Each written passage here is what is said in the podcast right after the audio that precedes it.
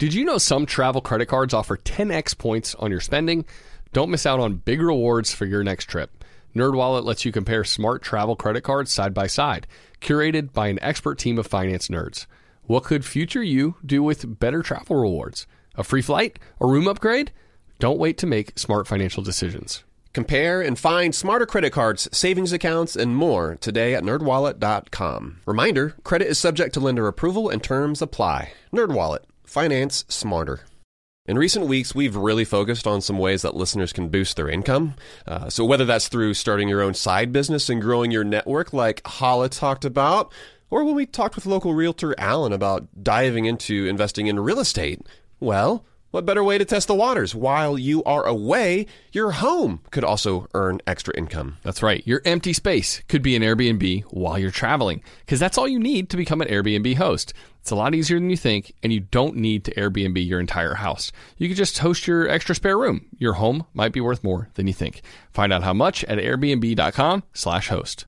Supercharge your work decks with AI-powered Canva presentations. All you do is start with a prompt. You describe your, your presentation in a few words, and Canva presentations will generate captivating slides that you can then customize in seconds. Canva presentations are designed for every workplace and every department.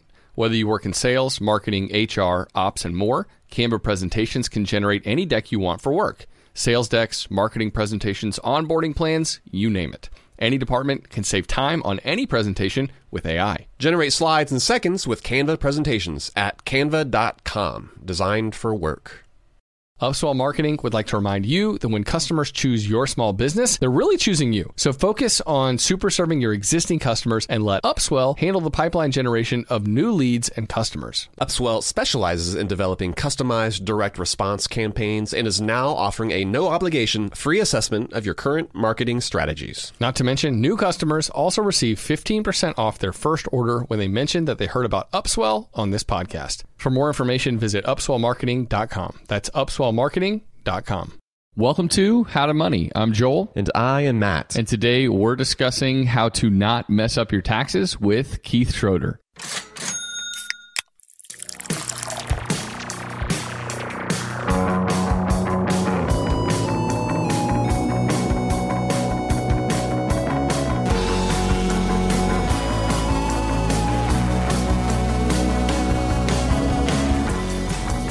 Hey, Joel, guess what, man?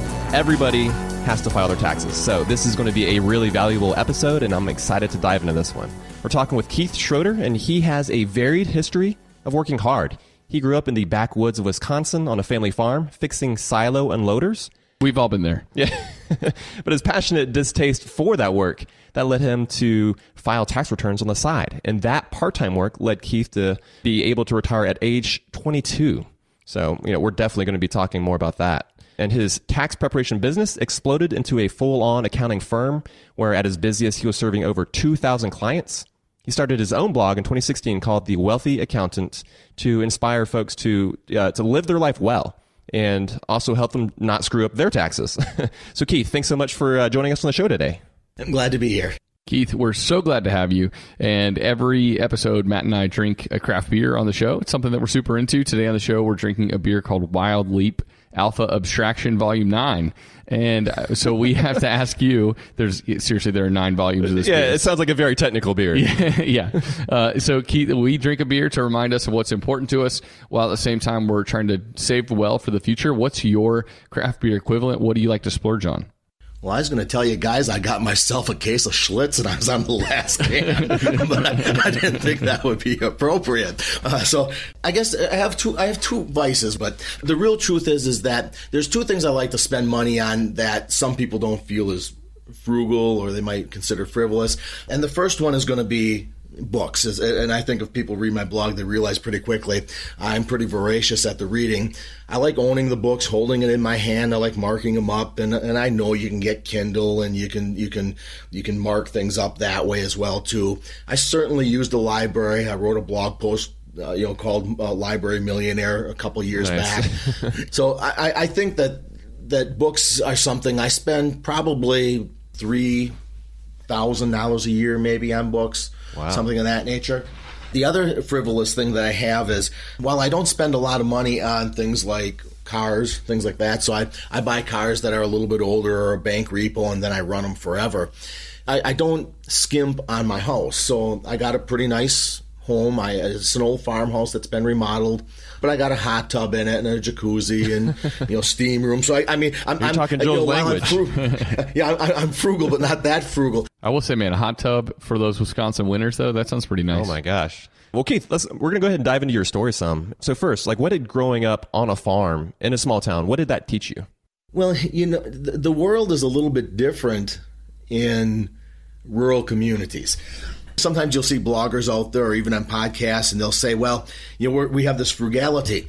and I keep on thinking to myself, what people say today is frugal does not even compare to some of the things that I hear even today. And I'll give you an example. Uh, about three months ago, I'm at church, and one of the people I know is a little bit older than me, and he comes over and he says, Yeah, you know, uh, you know, life is pretty good. And he's, you know, talking about being frugal. And I'm saying, yeah, I do this blog and all this. And he goes, yeah, you know, my father-in-law, he, he used to always teach us that too. He said, you, you, you get a dollar, you save 50% of that. And, and you try to save a little bit more, but you got to save at least 50%. These guys are so frugal that there's just, you know, any, anything anybody does is just so frivolous compared to the, this mindset of frugality to almost the point of pain, painful suffering. Mm-hmm. but the, here's the thing that I also learned that I think a couple things that I learned from my grandparents. My grandmother used to always say to us, and we would joke back as well, is she'd say to us things about the Great Depression, which they grew up in. She would say things like, you know, during the Great Depression, we would have one egg per week, and, and our family was farmers. And the man in the house got that because he needed the energy. We sold all the rest of the eggs because we needed to have the money to pay, you know, keep the farm. And she said, you know, back then we ate large sandwiches and you liked it. And my uncle Kev and myself, we would laugh a little bit and say, yeah, but today we got butter flavor Crisco. So it was, it was funny on one hand, but she was dead serious. One of the things I repeat in the blog, and it's one of the most, I think the most important lesson I've ever learned about money is from my grandfather, which has passed away many years ago now. He always had a phrase. He said, never take off of the pile. And what he meant by that is don't kill the goose that lays the golden egg. And the goose is, is the corpus of your money. So if you, you get some money and you, you're frugal, you save some money, you put it aside and you invest it. You can spend the dividends, you can spend the interest, but you cannot dip into that original money.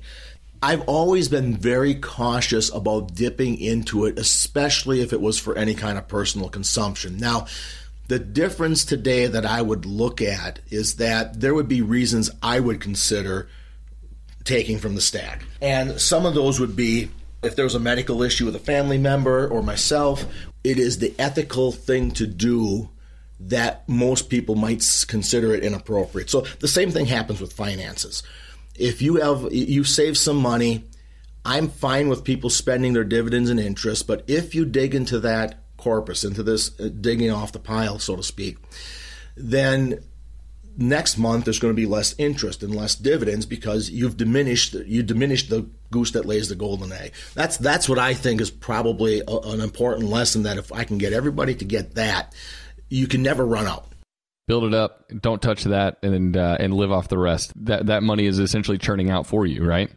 You know, whatever whatever phrase or whatever story works for you that that gets you committed to this will serve the best. Now, that doesn't mean that you would never touch it. So, for example, if you're saving and putting together a nest egg so you can put a down payment on a house, well, that makes a lot of sense. Buying a car, I mean, you're, you're going to save to build up for that. Well, the problem that sometimes people have is they'll say things like, well, if I can never take off the stack, then I got to borrow money. Well, I'm not a big fan of that either. And I actually, I, I, listened to your podcast where you guys talked about, you know, when is it the right time to have debt and when, when does it make sense? And I agreed with what, what you guys had come up with. I think it was, you know, very present that people would save for things. You know, you didn't want to have things like payday loans, which you thought was the worst debt, and I would agree. And then car loans, I would also caution against that. I mean, and, and I understand. I think you guys used a, an example where you got a 0% financing and it made sense, and, and I'm okay with that too. Um, but I see too many people with bad debt. So. Yeah taking off the stack is okay because some some stacks are meant to be taken off of because if you never take off the stack how are you going to save enough money to buy a house cash without taking off the stack but uh, i think i think people understand what i mean Yeah, for sure. Well, hey, uh, Keith, so how did you get started, by the way, keeping the books at your dad's business, going back to kind of your history and how you got to where you are? Like, were you always like, into numbers growing up? not that I knew of. Here's here's the true story of what happened. I grew up on a farm, and I and I really believed that's what I was going to do for a living. Here it is, 1982. It's June. I graduated from high school, and at November of that year, the family farm went through a bankruptcy. That was the end of farming. What I thought I was going to do for a living was no longer going to happen, so I worked for my dad. So I'm turning a wrench and doing that kind of stuff, and my dad hated payroll, bookkeeping, accounting, everything. So here you go, son. And I started doing that, and then you know, and it was okay. And it beat going outside in the wintertime and, and, and freezing my tail. So, hmm. yes, I would do some service work, but boy, if I could stay in, you know, if it's middle of January and I could sit in and do some bookkeeping, and you know, that that was just that was just absolutely beautiful. I guess the timing of that works out pretty well. You know, like January 1st rolls around, it's really cold outside. Time to start working on the taxes.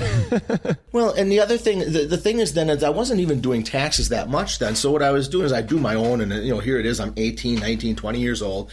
I didn't know what the heck I was going to do with my life. I mean, I'm a kid at the time. I, you know, hard to know what the heck I'm going to do when I'm in my mid 50s.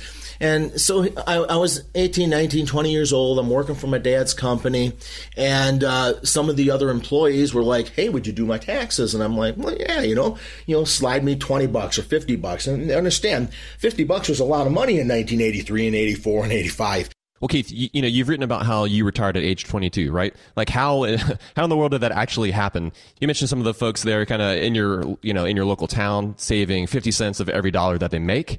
I'm going to guess it has something to do with you know you having a, a high savings rate, right? Yeah, I live out in the country at the t- at the time, so I'm in the middle of nowhere. There's nothing to spend money on, and what I had done is growing up on the farm, I made a little money. I didn't when I when I graduated from high school, I had a couple thousand dollars to my name. Uh, I technically wasn't broke. I mean, that was the, the my my grandparents and my my dad and, and, that was bad. I was a little more fortunate. I had something. But when I was in high school, I, I belonged to what was called the FFA, or Future Farmers of America. Every year they had these sales. They'd, one year that you know they were selling light bulbs, and then in the spring they'd sell seeds. And my freshman year of high school, I, I said, okay, i am in the FFA. I'll sell light bulbs. And this was back in the days when you had incandescent, so everybody needed a lot of light bulbs. And I broke every record by multitudes of order of number of light bulbs sold that mm-hmm. first year. And and then I was selling the seeds and I was doing that. Well, the school loved the idea. They wanted me to sell more. And I was thinking, no, no, no, no, no, guys, you understand? I found this other company called uh, Specialty Merchandising Corporation, which is still around, but it's not the same as it was back then.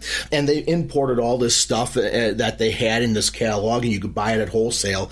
And I would buy certain items that I thought I could resell, and I would either put it in retail stores or I'd get them where they, what do you call it, consignment type things. So I started doing that and I started making a little bit of money and uh, that helped out. Then I would do some taxes. You got to also remember that I had luck and timing. People don't realize the history of this, and, and, and you can look this up. In mid August of 1982, the year I graduated, the Dow Jones Industrial Average was around 782. Now we've had we've had multiple times where the Dow Jones has moved more than that in a day. Back then, though, in mid August of 1982, interest rates were like 15 percent. The economy was coming out of a double dip recession. I mean, things weren't really good. It was even worse than the Rust Belt. But now uh, Paul Volcker, the Fed chairman at the time, said, okay, inflation's starting to come down. We're going to lower interest rates a little bit. And the stock market, the Dow Jones went up 30 points for three days in a row, three straight days, so 90 points. So you saw the market go up you know 12% in 3 days and that was the beginning of the 5-year run which was ac- absolutely the best run in, in, market history up to that to that time that went all the way to 1987 when it collapsed for a day and a half. So my my early money really worked very well for me. now keep in mind when I say I retired at 22, it, it, part of it was because I didn't want to work for my dad. I'm doing a little bit of taxes on the side. I own my own home, and when I say that, I say it tongue in cheek because I it was a mobile home, but it was a home, darn it, and I owned the thing. It yeah, that thing counts. it still counts. And, and I was just sitting around reading all day, and there's a there's a cafe down the road from the mobile home park, and I'd get coffee and have you know dinner or something and chat with all the farmers. And I was living the good life, and, and I had a couple hundred thousand dollars. I was retired, but I knew in the back of my mind this wasn't going to last me the rest of my life. I knew the market wasn't going to go straight up forever. And uh, I was taking some college classes. I had taken some accounting and business and economics and that sort of thing, and you know, taking a couple classes here and there, and enjoying that. And then I met a lovely young lady that married the heck out of me. So which is which is kind of funny because you know I, I did meet her you know uh, in a unique way, and we met, and a year later we got married. Well, when we went through the process of getting married, you meet the minister, and the minister was like, "Well, what do you do?" And I'm like, "Well, I read books all day. Well, what what what do you do?" And he goes, "Well, we need a janitor." And I said, well, and I thought, okay, I'm I'm getting married. I should be a good husband. I should probably have a job. And this two hundred thousand dollars ain't going to last forever, most likely. There's there's real risk with this. Two hundred thousand is a lot of money in 1987. Uh, so I met my wife in '87. The market crashed, and I married her in '88 Uh, one year and six days later. So I, I, said, okay, I'll be a janitor. And I did that for like 14 months. And I realized really quickly, it was only 14 months of my life I worked for someone else. And boy, did I learn quickly, I didn't like that. I wanted control of my life. I wanted to do, I wanted to experiment with my ideas because I'm, I'm just always brimming with that. January 30th, I quit and went full time into taxes for the 89 tax season. And it was kind of timely because my dad had an employee that uh, he had picked up that was a farmer and he hadn't filed for like 15 years. So it was the only time in my career I had to do 1970s tax returns. But, you know, it's great to start your tax season or t- start your tax career as an accountant with uh, a really nice client that's going to pay you good. So I, I started doing that and I ended up getting only, I had like 48 clients the first year, which was really bad because I had like three thousand dollars of income. The next year I did about 145 to 150 returns, but I was reinvesting everything in, so I was still losing a little bit of money. The third year, I ended up doing around 450 returns, so I was tripling pretty quickly. I went from a bedroom in the house, remodeled my basement, and that third year, basically, I was reinvesting everything, but I had broken even. So those first three years were the only three years of my career where in taxes where I was really losing money. By 95, I ended up buying the office I'm in now, which is uh, uh, a storefront, and then I just from 95 to 2000 I was on I did a couple thousand returns 15 20 employees drove me nuts and wore me out and I intentionally cut back and and, and of course I and the story and the story goes on in my blog and I, I throw out bits and pieces all the time. It's nice to have a career like I'm doing and you can say I don't want to do so much now and and, and it, it, you know, it's not always good for clients, but I can always cut back, and then I can always add more later.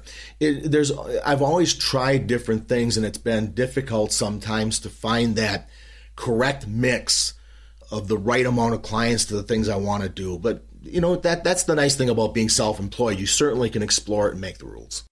Yeah. So Keith, uh, you retired at 22. That's really cool and very abnormal. and then I unretired a few years later. Right, exactly. And and so you've kind of had this really interesting career arc, uh, if you can call it an arc. It's more like ups and downs, like peaks and valleys, right? It, you're just kind of all over the place, which is cool. Like you have you've kind of given yourself that ability. On the note of retirement, contributing to a Roth or a traditional IRA. Like now let's kind of get into some some tax stuff. Matt and I we usually talk about the Roth as being a better option for folks. It's it's one of the and and those IRAs are one of the simplest steps you can take in saving for your own retirement, right? While also realizing those tax benefits, these tax advantaged accounts. So so which of these do you prefer and why? I'm going to agree that the Roth IRA is the best way to go, and if you and, and and my argument was HSA is the best because you get a tax deduction and it grows tax free. The Roth is next because it grows tax free, and, and so on and so forth. Now, the issue that I have though is that I will shoot from the hip in any general setting saying Roth IRAs are always the best. However, that is not true. I think the Roth IRA is the best in 99.99% of the instances. The more time the money's in there, the better. But I can give an example of somebody, a client, and this is not a real client, but I can make a fake client up in a situation where I would advise against the Roth because it'd be a bad idea. And here's the client. Client comes in, he says, "Well, I'm working over at one of the uh, local mills, and I'm making 300 grand a year as an executive, maybe more. And uh, next year, I'm retiring December 31st. I have no retirement plan. They pay me a lot, but no retirement plan. Well, what a bunch of guys. and uh, what do you think?" And I'd say, and, and he'd say, "Should I do a Roth?" And I'd say, "Absolutely not. Put it into a traditional retirement account." And he goes, Why? I said, Well, what's your income going to be next year? Well, nothing. Well, that's great. You're going to take $6,000 or so and put it into your traditional IRA. You're going to get a tax deduction at the top tax bracket of 37% now. And uh, next year, when you take it out, you pay no tax. So I get the best of both worlds. It's even better than a Roth, but it's a unique situation. Now, 99.9999999% of all the people are not going to fall into one of those loopholes. So the Roth IRA, if, if, if you just believe Roth IRA is always better if it's allowed, I would I would agree with that. I would fill my Roth up first, and then I would go to my other traditional retirement accounts second. Nice. Well, good because that's what Joel and I feel. we, we agree with you. We're going to talk some about like the tax implications of your side hustle, whether you treat that as a small business or a hobby. That's definitely something you need to consider. So we're going to talk more about that right after the break.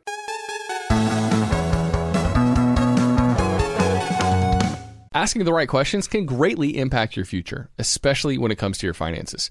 So, if you're looking for a financial advisor you can trust, certified financial planner professionals are committed to acting in your best interest.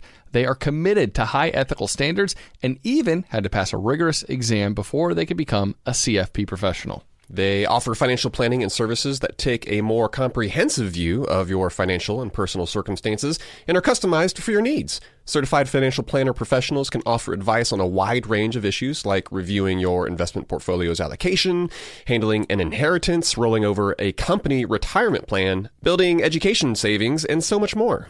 That's why it's got to be a CFP. Find your CFP professional at letsmakeaplan.org. Kachava is the all in one superfood shake made up of high quality plant based nutrients. It's got greens, superfruits, plant proteins, antioxidants, adaptogens, probiotics, and in other words, everything your body craves to feel your best. This is where Kachava really earns their 52,000 plus five star reviews. It tastes amazing. It's creamy and smooth with just water, and it comes in five delicious flavors. You can choose from chocolate, vanilla, chai, matcha, and coconut acai. Kachava is offering How to Money listeners 10% off for a limited time. I've been using Kachava in breakfast smoothies in the morning recently. It's just so nice to pack in a bunch of nutrients early in the AM in a way that's satisfying and energizing. So if you want to optimize your breakfast, your workout shake, be sure to check out Kachava. Just go to Kachava com slash how to money. That's spelled K A C H A V A and get 10% off your first order. That's K A C H A V A dot com slash how to money. I'm guessing that a lot of listeners are starting to solidify their summer travel plans. We always like to get the families together, Matt, for a week Yeah, at the we beach do. every single summer. We've already got that trip to St. Simon's on the calendar. Pumped for that. But sometimes those vacations get expensive. So, what better way to offset some of those costs than to have your home earning some money while you're away? That's right. Why let it sit empty when it could be earning extra income? It's the financially smart thing to do. So think it through. Maybe you've got some extra space in your home, or maybe you have an entire house to host, or maybe you're just going on vacation and your home is sitting empty. In every case, you can Airbnb it. You already have the space, so it won't be a huge adjustment. I mean, the way I see it, if you're not using your space, you have two options. You can let it just sit there empty, or you do some optimizing and make some money off it. Really, if you think about it, you already have an Airbnb, you just need to start using it. Your home might be worth more than you think. Find out how much at airbnb.com/host. And now a word from the show sponsors at Betterment. Do you want your money to dream big? Do you want your money to be a total self-starter? Are you annoyed that your money doesn't work hard enough? Don't worry, Betterment is here to help. Betterment is the automated investing and savings app that makes your money hustle. Their automated technology is built to help maximize returns, meaning when you invest with Betterment, your money can auto adjust as you get closer to your goal. Rebalance if your portfolio gets too far out of line and your dividends are automatically reinvested. That can increase the potential for compound returns. In other words, your money is breaking a sweat while you can be breaking bread. You'll never picture your money the same way again. Betterment, the automated investing and savings app that makes your money hustle. Visit betterment.com to get started. Investing involves risk, performance is not guaranteed.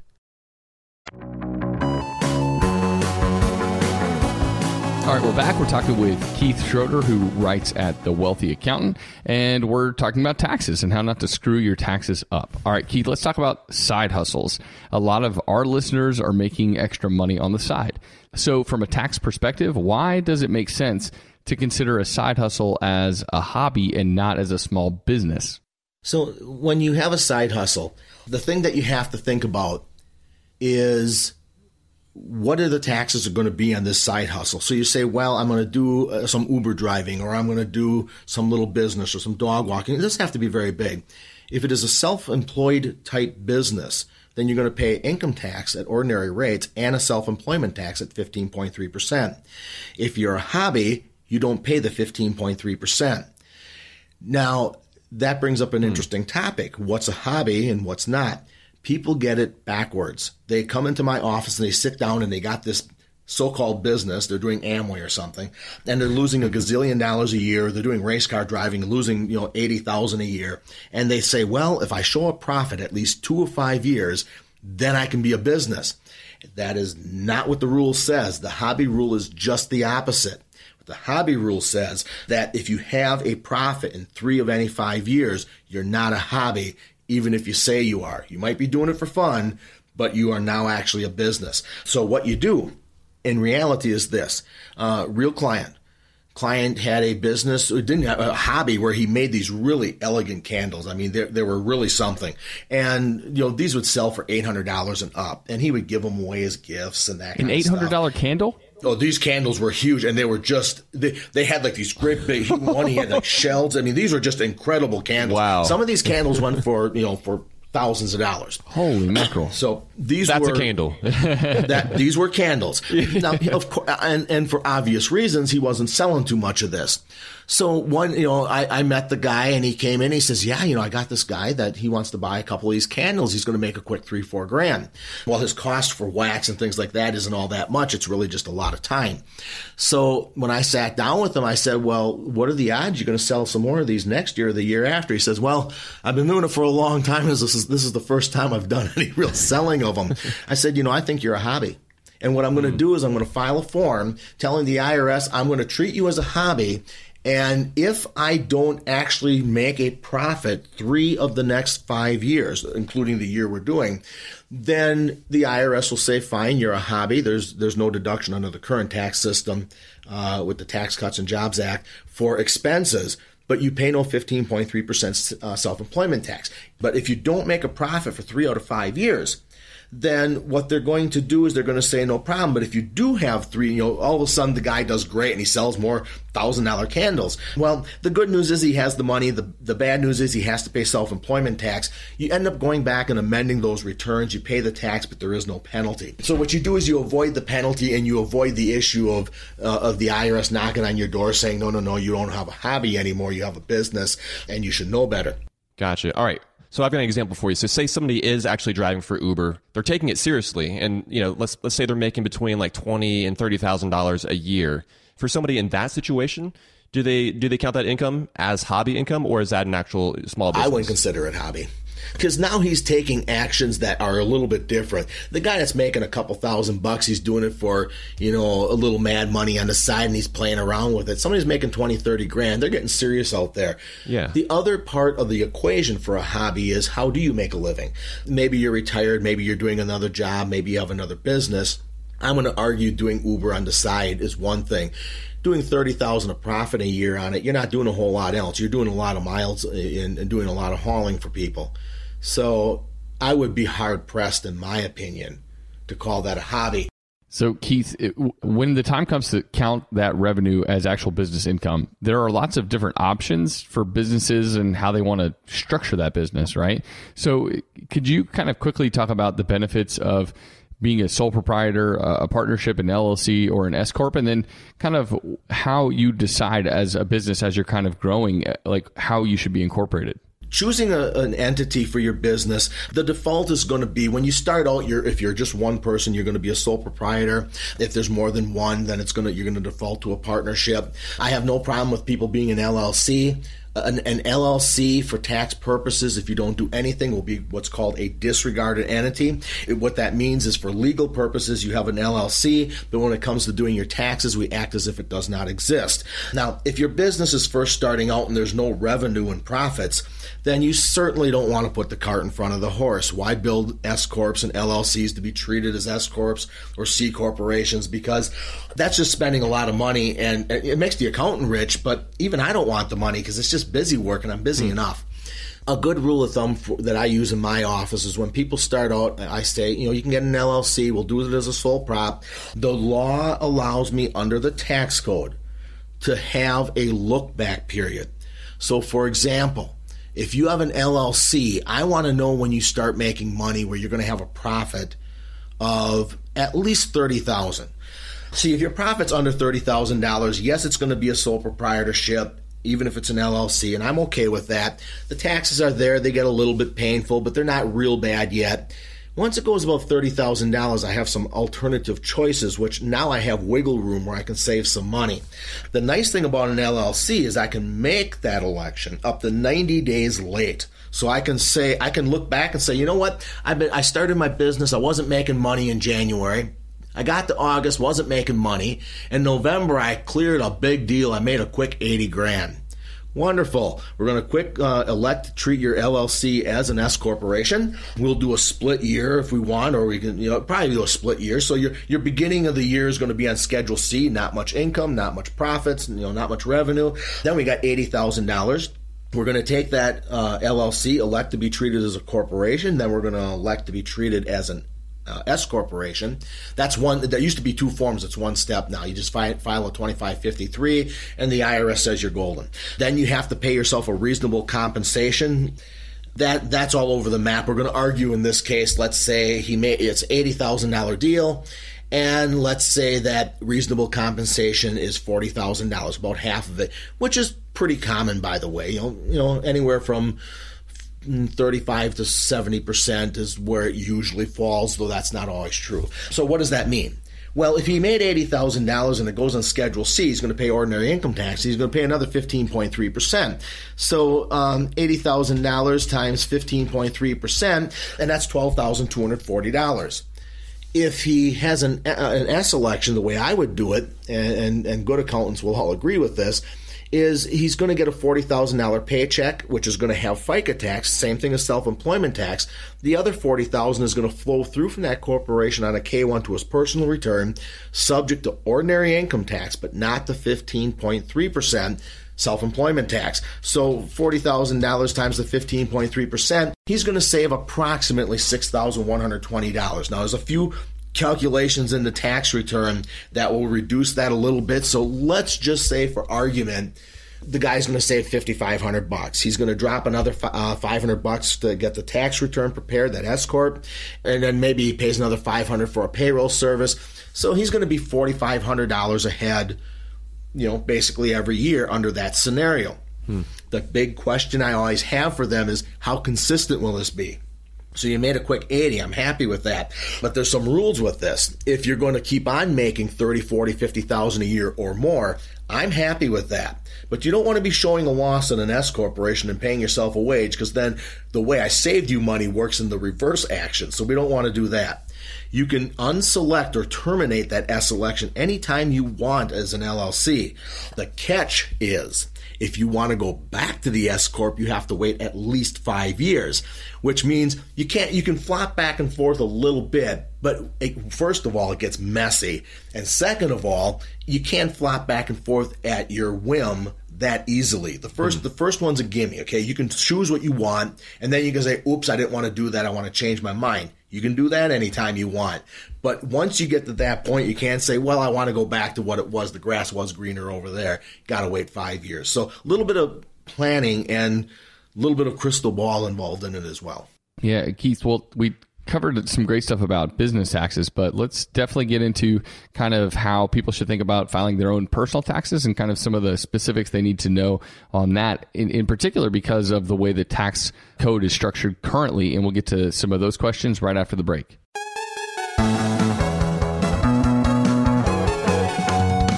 Asking the right questions can greatly impact your future, especially when it comes to your finances. So, if you're looking for a financial advisor you can trust, certified financial planner professionals are committed to acting in your best interest. They are committed to high ethical standards and even had to pass a rigorous exam before they could become a CFP professional. They offer financial planning and services that take a more comprehensive view of your financial and personal circumstances and are customized for your needs. Certified financial planner professionals can offer advice on a wide range of issues like reviewing your investment portfolio's allocation, handling an inheritance, rolling over a company retirement plan, building education savings, and so much more.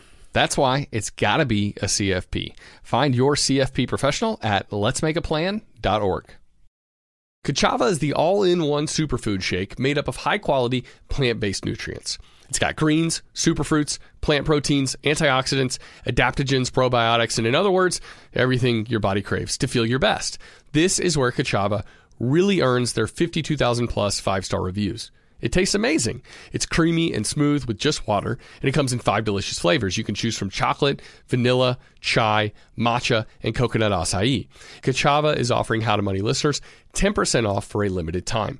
I've been using Ka'Chava in breakfast smoothies in the morning recently. It's just so nice to pack in a bunch of nutrients early in the AM in a way that's satisfying and energizing. So if you want to optimize your breakfast, your workout shake, be sure to check out Ka'Chava. Just go to Ka'Chava dot com slash how to money. That's spelled K A C H A V A and get 10% off your first order. That's K A C H A V A dot com slash how to money. I'm guessing that a lot of listeners are starting to solidify their summer travel plans. We always like to get the families together, Matt, for a week Yeah, at the we beach do. every single summer. We've already got that trip to St. Simon's on the calendar. Pumped for that. But sometimes those vacations get expensive. So what better way to offset some of those costs than to have your home earning some money while you're away? That's right. Why let it sit empty when it could be earning extra income? It's the financially smart thing to do.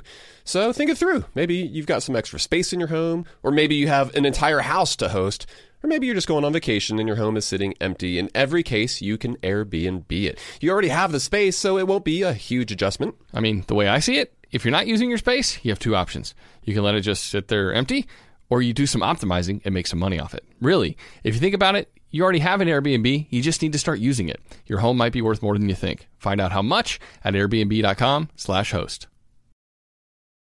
Let's say you've been listening to the podcast and now you're finally ready to start implementing some of the uh, the financial morsels that we're dishing up. Maybe you are trying to save up some more money for a down payment on a house, or maybe there's a big vacation that you have been dying to take. Well, the money app Monarch. They make it so easy to help you to reach your financial goals. That's why the Wall Street Journal, they named it the best app for growing your savings. Monarch is the top rated all in one personal finance app. It gives you a comprehensive view of all your accounts, investments, transactions, and more. Create custom budgets, track progress toward financial goals, collaborate with your partner even. And now get an extended 30 day free trial when you go to monarchmoney.com slash how to money. And you won't get spammed either. Monarch features ad free privacy you can trust. They will never sell your data to third parties or show you ads. That's right, man. And after trying out Monarch for myself, I understand why it's the top rated personal finance app. It just makes sense. It works. And right now, listeners of this show will get an extended 30 day free trial when you go to monarchmoney.com slash how to money. That's M O N A R C H M O N E Y dot com slash how to money for your extended 30 day free trial. Go to monarchmoney.com slash how to money for an extended 30 day free trial.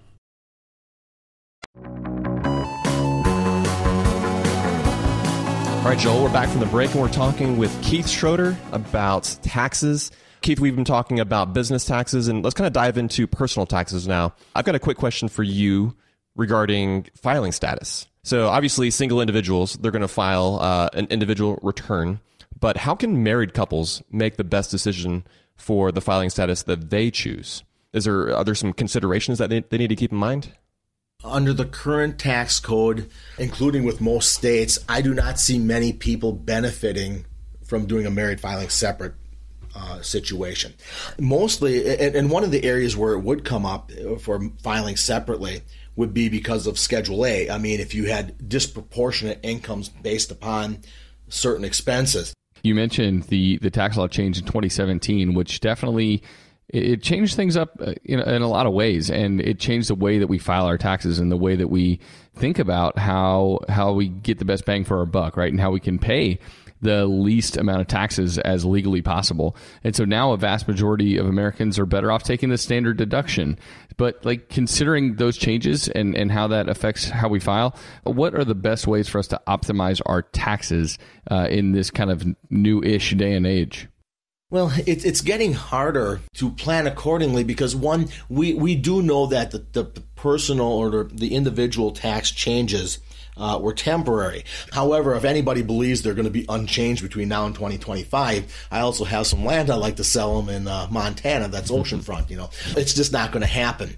The thing that you can do is you can use the current tax law as it stands to make decisions. So it depends on what you're trying to do in your life. The tax code now is, or the tax rates are low. When I was at Camp Accountant and I was talking to people, I, I posed the question. I said, which direction our tax is going to go in the future. And, and, and everybody kind of looked at me hoping I'd give the answer. And the answer is they're going up. And I preface that by saying, just because I say taxes are going up doesn't mean I want them to. I'm telling you what they're going to do. and here's what the answer to that is. And when you've had a great economy for the longest expansion in U.S. history, and we're running a deficit, which is 4.8% of, of GDP, you have to ask yourself, that is insane for one thing. One in every $20 in the economy in the last 12 months was federal government spending put on their credit card with your name because hey, we're going to pay for it eventually. The answer is is that we have to prepare for that. If you can accelerate income, I'd rather pay tax at today's rates than what they're going to be in 10 years or 5 years. I would rather find things that I could invest that will give me some tax free money anyway. So, for example, real estate, you can have things like cost segregation studies, which I, I preach a lot because a lot more people could benefit from them than use them. You could also do things like uh, opportunity funds. So, if you sell real estate, I don't think that a like kind exchange is the first shoot from the hip response. You might wish to pay taxes at today's rates for a long term long term capital gain rate. So, for example, somebody comes in and they say, "Well, I'm I'm partially retired. I make thirty grand a year. I sold my rental property and we sold it. We made a fifty thousand dollar long term capital gain." Why would you want to do a like kind exchange? Pushing that into the future where it could be significantly higher would seem rather foolish to me. The answers are not always clear. So you have to have that conversation with a qualified and experienced tax pro, and they can help you make a good decision based upon future facts that we don't necessarily have a clear crystal ball on. Even if you don't have that person do your taxes. So I consult mm with people, and most of my consulting clients, I just don't have time to do the tax return. So yeah you don't have to be their client for anything other than consulting. And I have clients that come back two, or three times a year just for consulting, and I don't do their taxes. Yeah, well, Keith, let's let's talk about actually like doing your taxes, right? Like you have a list on your site of some of the different things that you recommend. It's a pretty short list as well, and one of the things you have on there, one of your recommendations, is to take the DIY approach when it comes to doing your taxes. So uh, my question then is, is who should be actually doing their own taxes, and what do you think they need to know before getting started? You know, are there some resources out there for them? For for a lot of people, their tax return is so simple you you don't need a tax preparer that is you know a professional tax preparer nor do you need consulting. I mean you got a couple w2s in your rent you know what's to talk about? Here's some items that would come up that i would want to have a tax preparer. If you have a small business today of any size the qualified business income deduction QBID is about the most horrendous and complex tax law uh, provision 11011 in the, the Tax Cuts and Jobs Act 199A, it's the insertion of 199A into the into the tax code is about 250 words, the most complex. You know, we've we've had several 500 page regulations listed from the IRS and they still aren't done. That's how complex this 250 words is. It's just that insane. And I know that a lot of this will be ending ending up in tax court so the courts can litigate it for us. Wonderful news is if they don't if they if they don't do anything in 2025, we go back to 17 uh, tax laws. So it's really kind of insane if we if we don't make some of this permanent. but if you're dealing with an opportunity fund, the year that that happens, you certainly would like to have an accountant. If you have a business that has or rental real estate, this QBID, if you're not a professional, I don't think you have enough time to learn it and you don't have it's going to be hard to have the skill sets to do that without the pro. So and and if you're uncomfortable with anything you need a pro. If it's if you're comfortable doing some stuff, man, it used to be if you had rentals or a small schedule C, no big deal. But the rules today, and I'm, and I'm going to get this wrong because I'm doing this off of memory because it's just coming up. But the rule is is that if you do a tax return there's certain penalties that take place, like willful intent. You can be off by as much as 25% in some things before they kick in because, well, you, you know, it, it's, it's easy to maybe miss something. And the IRS gets it. If you take QBID on your tax return, this qualified business income deduction, at any level, that moves to 5%. That basically means every tax return, and, and by the way, every tax return except for the simplest of returns have 5% errors. And what I mean by that is you could have a, a, a small misunderstanding of what you put on your return because there's small mistakes that happen even with professionals. And that would then open that entire return up to significantly larger penalties. That means that you not only want an, an accountant but you better hope that the the guy or or woman doing those taxes has got the experience so that they understand this stuff and has the continuing education well, that that presents this next question, Keith. So, for someone who does feel more comfortable, or is in one of those situations where they do have rental real estate, or they have a small business, and they do need to hire someone to help them with tax prep and filing, like how would you recommend folks go about finding someone that is qualified and is going to do a great job for them and, and help them uh, find these areas that they can save on their taxes and, and ways to file that are going to be best for their situation? Like, how do they go about finding that right person to help them? A good way to do this in your local community is talk to the people that are doing what you're doing. So let's say you have a small uh-huh. business, you probably talk with other small business owners, ask them who they're using. If you have rental real estate, these income properties, go to an apartment association, maybe talk to them. And don't just talk to one vet them. You're hiring them just like if you were hiring an employee. Keep in mind, they're not the 500 or 700 or 800 dollar fee you pay them. They're playing with your entire income for a year. So if you're making a hundred grand, you better trust this individual to be playing and reconciling basically your account for tax purposes of the entire hundred thousand dollars. Penalties can be quite significant. And even if they do it wrong and you overpay your taxes, so there's so in an audit you wouldn't get hurt, the odds are you don't get audited, so you're getting hurt and don't even know it. So you want a, an experienced, qualified professional and you also want to have compatibility. I've had a few clients over 30 plus years of doing taxes where there's just some people that sometimes we even shook hands politely and walked the other way and just saying, hmm. I don't know what it is about you, but I just, we, we just don't see eye to eye. And I just, you, you, the hair in my back of my neck goes up when I see you. And, and, and, and we both, and both of us usually feel it. It's just not working. Hmm. so we just move on make sure there's that compatibility because you're going to be you're going to be talking to this individual about personal things. The first thing they're going to ask is name, address, social security number. Are you married? Do you have kids? Do you gamble? Did you do this? Did you do that? Well, Keith, well, on that note, I mean, are there some specific things to look out for, right? So, say you are like you've, you've you know you've heard about this guy, you've heard about this this lady around the corner that also does a lot of tax returns for folks who you know say have a small business, right? Are there like certain red flags that we should look out for that'll sort of give us a warning, you know, that gives us that heads up? If they do not give you a copy of your return, if they start pushing things like these refund anticipation loans.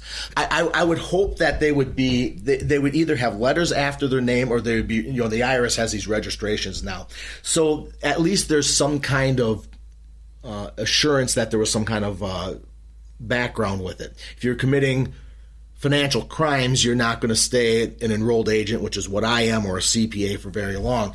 But part of it is sometimes you can just feel it if they're trying to do things that seem really out there, if they promise you a refund, I would just walk the other way. For one thing, Treasury two, uh, Treasury Circular 230 says that's an illegal act, and, and everybody now, not just enrolled agents and CPAs, are governed by 230. You cannot go out there and guarantee refunds. You also the refund, uh, their your fee should not be based upon the refund, and every accountant that has any qualification whatsoever, ever, whether they're whether they're licensed or not, because there's some unlicensed people that are incredibly good as well.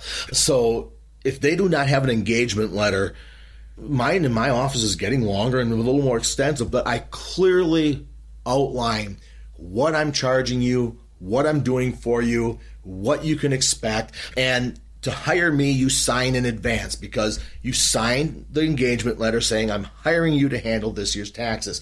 So they can do it out of the house and they can be professional. It's really kind of hard. Now, be careful. I mean, there's there's the there's the dirty dozen on the uh, IRS website. You might might want to read some of that because they'll talk about some preparers that do some squirrely things. They should have security in place. So that's one of your questions when you vet this potential accountant. And you say, okay, what kind of security do you have in place? Well, we have firewalls here. We have an IT company that backs up third party offsite, 24 hours uh, of monitoring. We have uh, a, a litany of resources that we expend in my company to protect client data. And the reason why is because accountants are prime targets. The guys doing it out of the house may not have those security measures. So if they're good, that's okay. But if they have a computer that's not a business computer and they're you know the kids are using it to play games and doing all these crazy things and getting some of these uh, what do you call it, these apps and these games that have uh, malware in them you could find your data being subjected to being breached hmm. uh, the IRS is getting tough on that with these guys as well too. But man, I mean, first you got to be a victim. So I would rather you not be a victim. You usually can feel it and make sure they act professionally. Got it. Yeah, those are some good thoughts. Well, Keith, this has been a great conversation, man. I think you've yeah given some great advice to help folks uh, file their individual or familial tax returns or their business tax returns, and just great to hear your story, man. So, hey, how can our listeners find out more about you? The Wealthy Accountant blog is weekly or sometimes a couple times a week. I put out some uh, ideas on taxes. I'll talk about personal finance. I'll talk about just living a good life. What you know, what what what is what is the meaning of having a good life? Well, Keith, thanks so much, man. We really appreciate you coming on and talking to us about tax law. There's just so much to consider, and uh, hopefully our listeners were able to to glean some of that knowledge, and hopefully they're not screwing up their taxes. So thanks, thanks again. Well, it was a great pleasure, Joel and Matt, to, to be here, and uh, have a great holiday season. Thanks, Keith. Matt, that was an interesting conversation, and I got to tell you, talking to Keith, it just makes me realize how complicated our tax system is. Yeah. And yeah, there's so much about taxes that I do not know. right, right, right. Yeah, me too. And I mean, uh, even for someone like him who's constantly taking classes and stuff, I mean, there's so much to know. So it is nice to know that there are people out there that have expertise. So that brings me to my big takeaway. Uh, I'll let you share yours in just a second. But my big takeaway from this episode yours, yeah. was basically that if, if it's simple, if you have a simple return, if you don't have much complicated going on, well, filing your own taxes is just the best way to go. And if it's not, well, vet an enrolled agent or a CPA who does tax to find someone that you feel comfortable with and that can handle uh, your specific situation that requires kind of personalized attention from someone who knows what they're doing. And I wanted to say too, when it comes to filing taxes on your own, where there, there are a few places to go, uh, free places where you can file your taxes and it doesn't cost any money. So a couple of those are Credit Karma. TurboTax has a free file product, and then IRS Free File, uh, IRS.gov has a list of companies that will let you free file your taxes.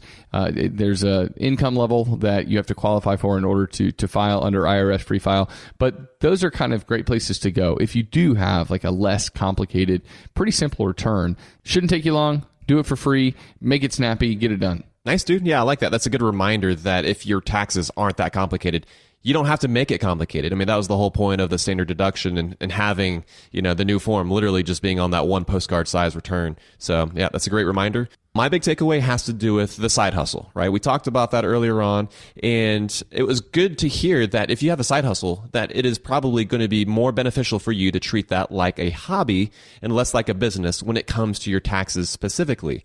You know, if you're making a, few thousand dollars, right, like maybe five grand on the side with a specific you know, what you call a side gig or, or a side hustle, you don't need to overcomplicate things uh, by incorporating your business. He mentioned not letting the cart get in front of the horse. I think that's a great way to visualize it. Let the business, let the horse pull the cart, right? And, and the, with the cart being the, the structure and, and sort of all the formalities that you need to go through when it comes to making sure that you're, you're doing things properly. But you know what? If you're not earning that much money, keep things simple and you can completely avoid that self-employment tax and save yourself from sending the government that additional money. Yeah. All right. So I had one final takeaway. Oh, yeah. I didn't realize there was that much money to be made in candle making. So I, that, that might be my next side hobby. Dude, I would love to see what a $1,000 candle looks like. Right? It's got to be amazing. Is it huge? Is it just beautiful? I like think it's I don't huge know. and ornate. Okay. Right? All right. I would hope so. Yeah. I'm like, whoa, candles. He, I think he mentioned multi multi thousand dollar candles. So I feel like I have to look into like ornate candle making because that's just something that's never been on my radar before. Yeah, you got to look into that new hobby.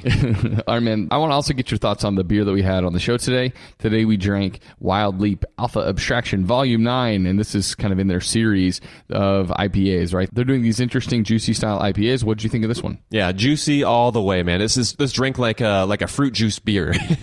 to me, there was there was some hop flavors going on, but there was not a whole lot of that hop bite that we've come to expect from more hazy IPAs. But because of that, that did make this beer really easy to drink, and uh, yeah, I really enjoyed sharing this one with you, dude. Yeah, man. Juicy all the way. I agree. Super tasty. Another good one from Wild Leap. They're Yeah, yeah, we actually had one of their regular IPAs, I guess a few weeks back now. Uh, Yeah. the Chance IPA. So this is sort of like the you know the big brother to Chance. Yeah, so they're making great beers. Glad we got to have this one on the show today, buddy. That's going to do it for this episode. For links to some of the things that Keith mentioned on the show today, some of those IRS forms, and some of the places where you can file your taxes, well, just go to howtomoney.com and you can find our show notes there. That's right, buddy. So that's going to be it for this episode, dude. Until next time, Best friends out. best friends out.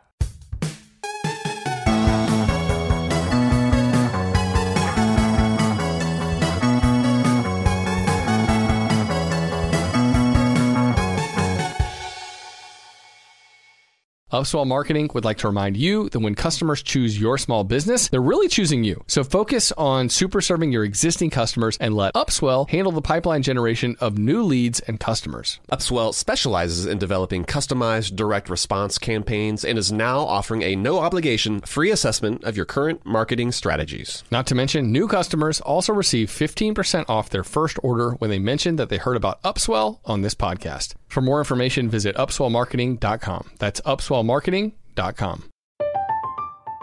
I'm Katya Adler, host of The Global Story.